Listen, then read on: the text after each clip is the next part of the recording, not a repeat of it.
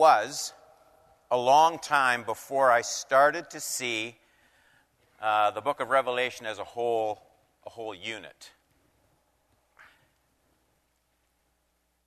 As I understand it,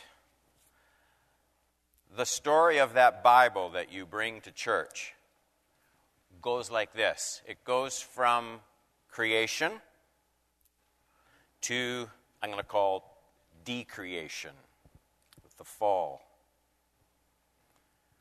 And then it moves to God's promise and fulfillment of redemption. And then it ends in new creation. Creation, decreation,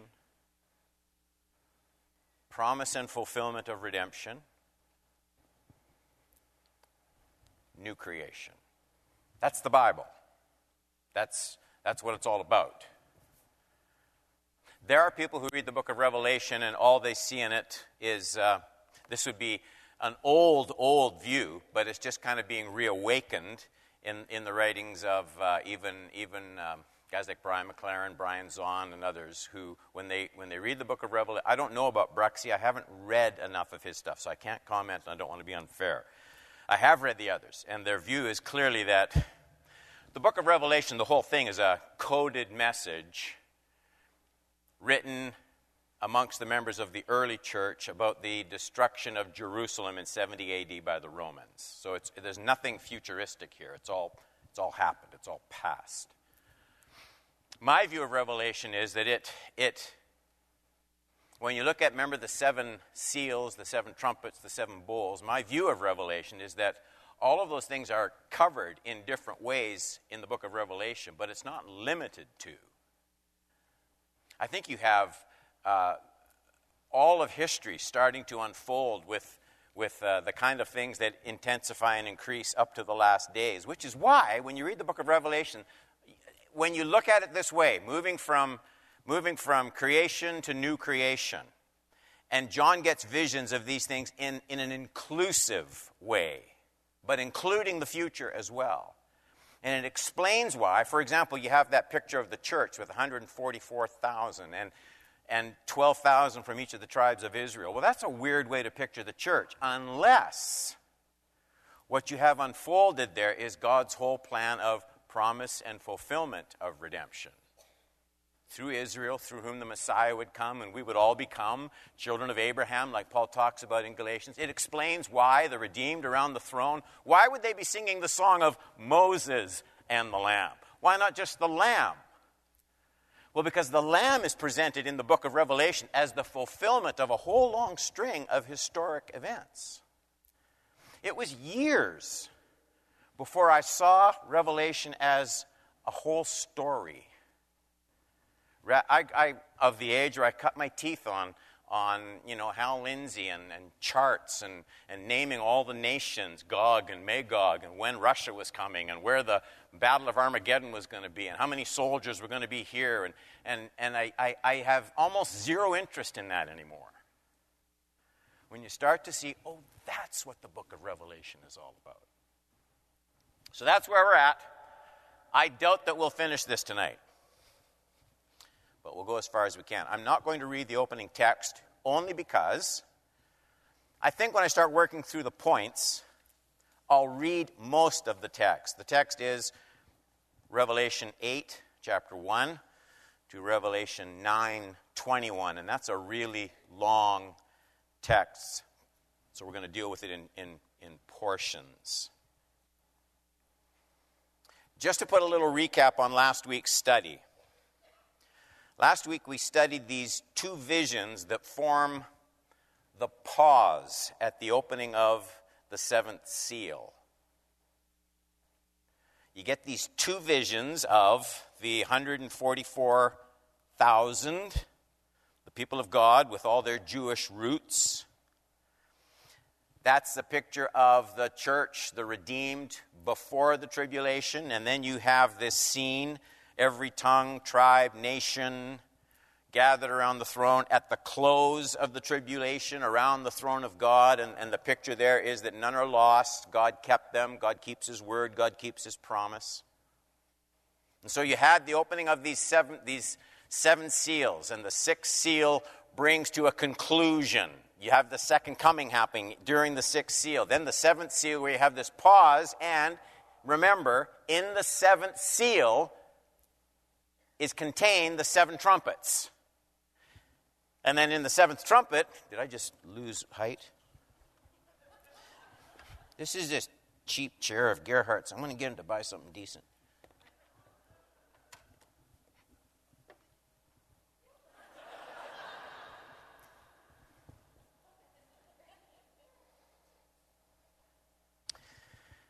Then, chapter 7, the, the seventh seal, you have this pause and these two visions. Now, chapters 8 and 9, they pick up the opening of that seventh seal, which contains the horrific events of the, the seven trumpets. So, each of the sevens seven seals, seven trumpets, seven bowls I'm not going to recap everything, but continues right up to and including the end. So events build in intensity, they build in speed. The actual wrath of God poured out in the end, not to be confused with the persecution of the church by Satan and Antichrist. The wrath of God not poured out until the very end of the age, right before the second coming of Christ in glory. Now we'll pick it up. Point number one you have silence in heaven the prayers of the saints, and the beginning of the judgments of God. So the seventh seal contains no specific activity. The contents of the seventh seal are the seven trumpets, in the same way that the content of the seventh trumpet are the seven bowls. So there's, there's a, a buildup of activity. Each aspect of the end doesn't replace the others, but adds to the previous events. Verses 1 to 5, you have this wonderful picture. This wonderful picture, heaven is pictured in silence at the opening of that seventh seal. It's a, it's a stunned silence in heaven at what is going to happen, what is going to be coming. Remember, the church, the church has been praying as the end has been coming. We looked at that. What else could she do? What else could the church do? She's been outnumbered by the forces of evil in this world. She has no military might or political clout. She's frequently looked helpless in the face of persecution and violence, so she prays. But those prayers weren't answered right away. Remember, it's in 6, 9, and 10. When he opened the fifth seal, I saw under the altar the souls of those who had been slain for the word of God and for the witness they had borne, and, and they cried out with a loud voice, O sovereign Lord, holy and true, how long before you will judge and avenge our blood on those who dwell on the earth? The church has been praying, praying for years. We pray for the persecuted church. And it looked like none of those prayers was answered. But the point here is none of those unanswered prayers was wasted.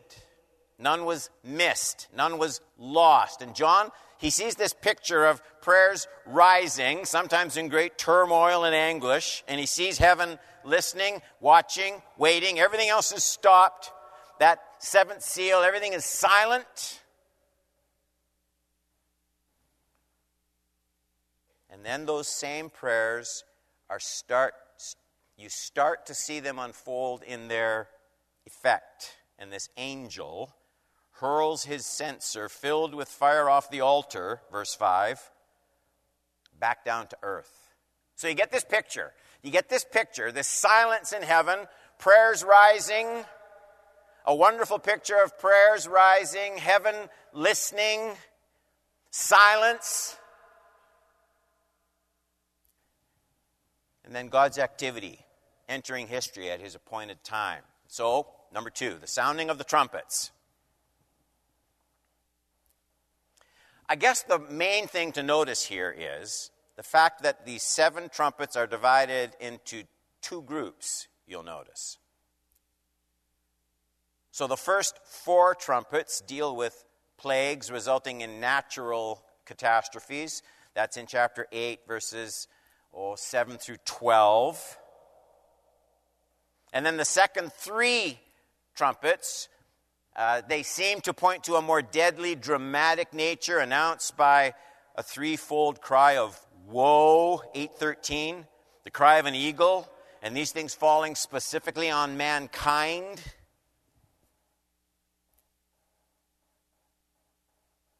The first two of these are recorded in Revelation 8:13 to 9:21. The seventh trumpet doesn't sound till 11:15. And if you'll note now, as we said earlier, each of the sevens brings you right up to the end. And, and when you see the seventh trumpet sounding in 11:15, here's what you hear. Then the seventh angel blew his trumpet, and there were loud voices in heaven saying, The kingdom of the world has become the kingdom of our Lord and of his Christ, and he shall reign forever and ever. From Handel's Messiah. So let's look at those first four trumpets. I said we'd read the text. So now I'm going to read Revelation 8, verses 7 through 12. All of this happens in that seventh seal. The first angel blew his trumpet, and there followed hail and fire mixed with blood, and these were thrown upon the earth. And a third of the earth was burned up, and a third of the trees were burned up, and all green grass was burned up. The second angel blew his trumpet, and something like a great mountain burning with fire was thrown into the sea, and a third of the sea became blood. You'll notice this third thing happening. Nine. A third of the living creatures in the sea died. A third of the ships were destroyed. A third angel blew his trumpet, and a great star fell from heaven, blazing like a torch. You'd picture something like a, like a, a comet or an asteroid or something like that. And it fell on a third of the rivers and on the springs of water. The name of the star is wormwood. It's interesting. A third of the waters became wormwood, bitter. Many people died from the water because it had become bitter. A fourth angel blew his trumpet, and a third of the, a third of the sun was struck, and a third of the moon, a third of the stars, so that a third of their light might be darkened, and a third of the day might be kept from shining, and likewise a third of the night. Strange verses. John sees this vision. He's doing his best. You know, God bless him. How do you explain, how do you describe what you're seeing here? The general thrust of these judgment is felt in the realm of nature. So these four plagues, they affect vegetation, verse 7, sources of water, sea, rivers, that's 8 to 11. Finally, the solar system itself, verse 12 And everybody, everybody tries to guess exactly how these things are going to happen. Whenever a book like that comes out, it's hot seller for a little while, and then you can usually end up in six months, you can buy that book for 50 cents. The important point seems to be the repetition of that fraction, doesn't it? The third. It's, it's repeated with each trumpet blast. And, and the idea there is that these, these judgments, while severe, are not yet the final manifestation of God's judgment. So, however, these judgments actually take place, we don't know for sure. What we do know is that they're, they're partial, they're not complete in what they do. Interestingly, interestingly, this list of plagues it does seem intentionally to parallel some of the plagues poured out on Egypt, doesn't it? When you read it. When God was dealing with the stubbornness of Pharaoh, I was reading Exodus 7 20 and 21. Moses and Aaron did as the Lord commanded in the sight of Pharaoh and in the sight of his servants. He lifted up his staff and struck the water of the Nile, and all the water in the Nile turned to blood, and the fish in the Nile died, and the Nile stank so that the Egyptians could not drink the water from the Nile. There was blood throughout the land. 1021. And the Lord said to Moses, Stretch out your hand toward heaven, that there may be darkness over the land of Egypt, darkness to be felt. I think that parallelism is intentional. I think it's intentional. We're meant to understand at least two things. You can't get the details, don't try. But we are meant to understand at least two truths as we study these first four trumpets in Revelation chapter 8. First, God is able to do exactly what he says he will do in judging the earth. I sit here right now and I can't imagine how this can happen, right? And Pharaoh couldn't imagine how it was going to happen. And Moses couldn't imagine how it was going to happen. And Israel couldn't imagine how it was going to happen. And it doesn't look like it can ever actually happen, but it happened. That's why these events, I believe, are framed in the context, future prophecy, but framed in the context of events God already accomplished. It's, it's, it's to put a believability into it. That's the first thing I think we should learn.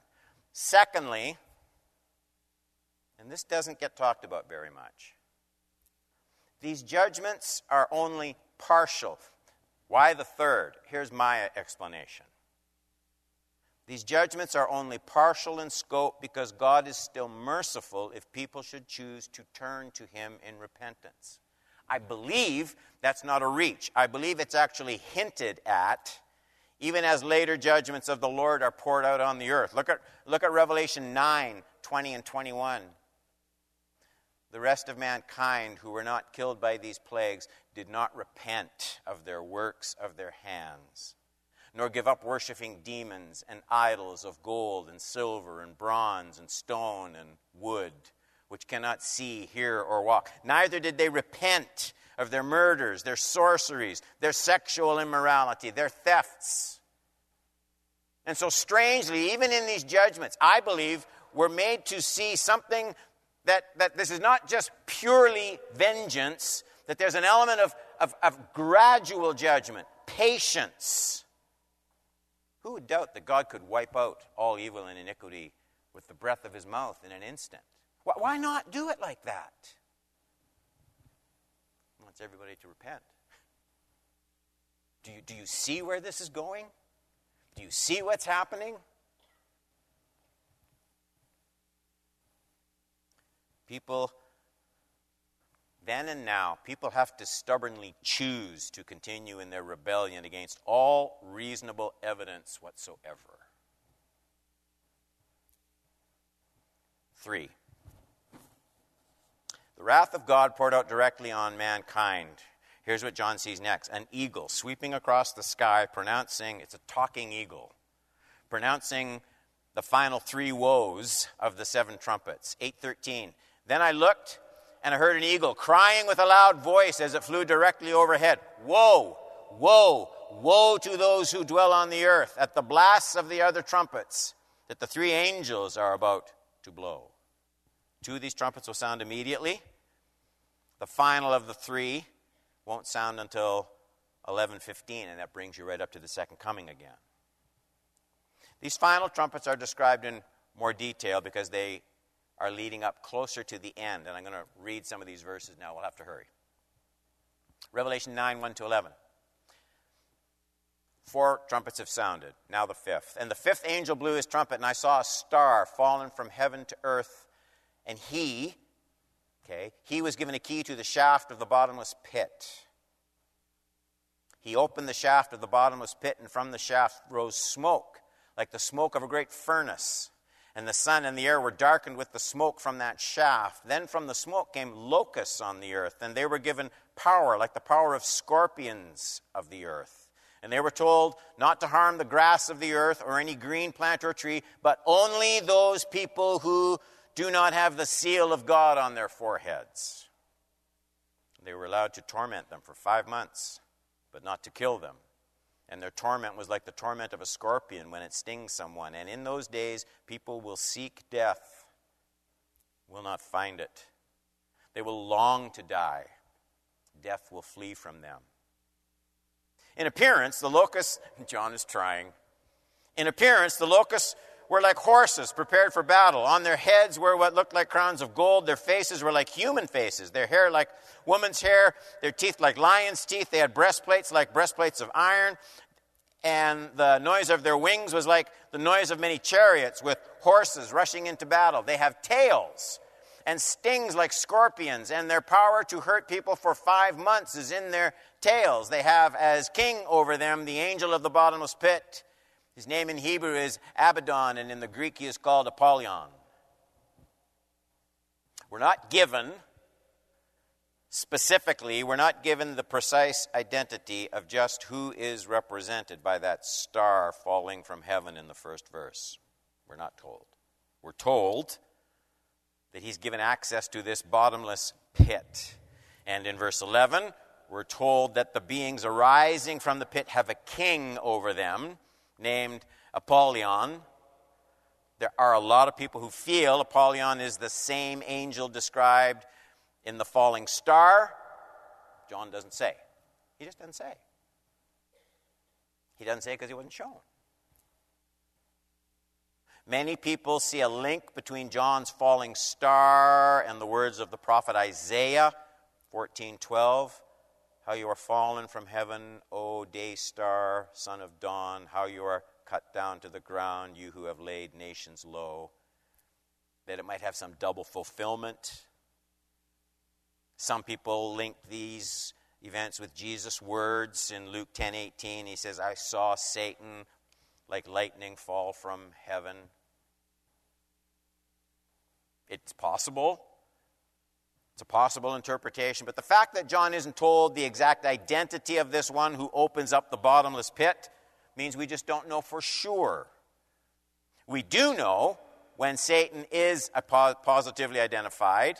He's identified in Revelation 12, verse 9.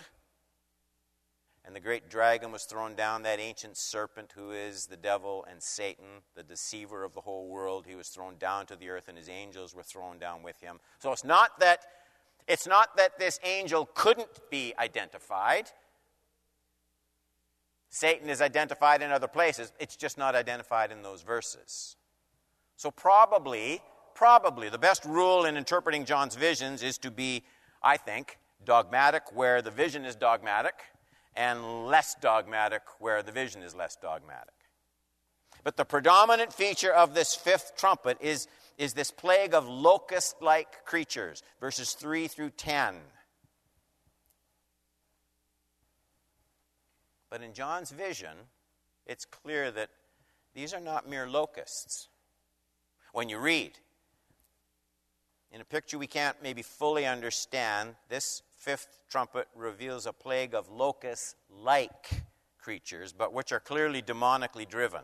Because unlike actual locusts, which attack crops, grass, but are otherwise harmless to people, these end time creatures are specifically told not to attack, verse 4, the grass of the earth nor any green plant, but only to attack, verse 4, those people who do not have the seal of God. So, so again, we're constantly brought back, aren't we, to this, this 144,000, this, this people from every tribe and nation, the people of God.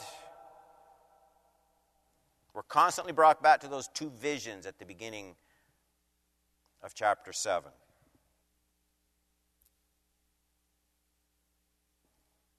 This torment will be so severe, the text says, that people will seek death and not find it. Notice, notice, notice how those words echo the exact cry spelled out in the sixth seal. When you look at Revelation 6, 15 through 17, and it says, Then the kings of the earth and the great ones, and the generals, and the rich, and the powerful, and everyone, slave and free, hid themselves. This is, this is at the coming hid themselves in caves among rocks of the mountains, calling on the mountains and rocks, Fall on us, hide us from the face of him who is seated on the throne and from the wrath of the Lamb, for the great day of their wrath has come. Who can stand? It's the same thing here. So it's, it's another picture of the same event, is what I'm trying to say. The sixth trumpet. And the huge army of these horse like creatures. It starts at verse 13. Are you still with me? Okay. Verse 13 of chapter 9. Then the sixth angel blew his trumpet, and I heard, I heard a voice from the four horns of the golden altar before God. And you get see like that Old Testament picture? Do you see it? Saying to the sixth angel who had the trumpet, Release the four angels who are bound at the great river Euphrates. So the four angels, it's interesting, isn't it? You have this vision of all these weird things that we can't possibly picture, and right in the middle of it, there's something that's so specific the Euphrates River. So the four angels, verse 15, who had been prepared for the hour, the day, the month, the year, were released to kill a third of mankind. The number of mounted troops was twice 10,000 times 10,000. I heard their number. And this is how I saw the horses in my vision. And those who rode them, they wore breastplates, breastplates, the color of fire and of sapphire and of sulfur. And the heads of the horses were like lions' heads, and, and fire and smoke and sulfur came out of their mouths. By these three plagues, a third of mankind was killed by the fire and smoke and sulfur coming out of their mouths, for the power of the horses is in their mouths and in their tails, for their tails are like serpents with heads, and by means of them they wound. This plague carries the previous one to deeper levels. So these creatures not only torment the ungodly, but it says 915 they, they kill a third of mankind. Uh, it's, it's like I said at the beginning everything intensifies as it comes to an end. We're working on the, on the sixth trumpet here. We're coming up to the very, very end. It's important to remember again that this is a vision. John sees a vision. Some things are explained, some things are not. I'm arguing it would appear these are not to be taken as actual horses. There's people that see this as an, actual battle with armies. Um, I, I don't think so. These have heads like lions, breathe out fire, smoke, and brimstone. And then, in an interesting twist, these three elements coming from the mouths of these horse like creatures, they become three separate plagues in and of themselves. Verse 18 By these three plagues, a third of mankind was killed by the fire and smoke and sulfur coming out of their mouths. The fact that John says there were 200 million, that's what it works out to, of these horse like creatures tells us that these aren't literal horses because there aren't 200 million horses on earth. There just aren't. An important detail of this vision is contained in verses 14 and 15,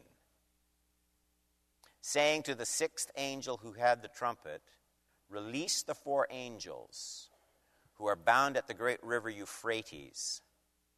So the four angels who had been prepared for the hour, the day, the month, and the year were released to kill a third of mankind. So these 200 million creatures, they're said to be uh, kept bound at the great river Euphrates. It's very interesting the kind of Old Testament uh, symbolism there. The Euphrates was typically understood as the ideal boundary. The ideal east limit of the promised land was the Euphrates River. Beyond the Euphrates, all through the Old Testament, lay the hordes of pagan nations, pagan lands. Israel's enemies were constantly described as being just on the other side of the Euphrates. John picks this up in his vision.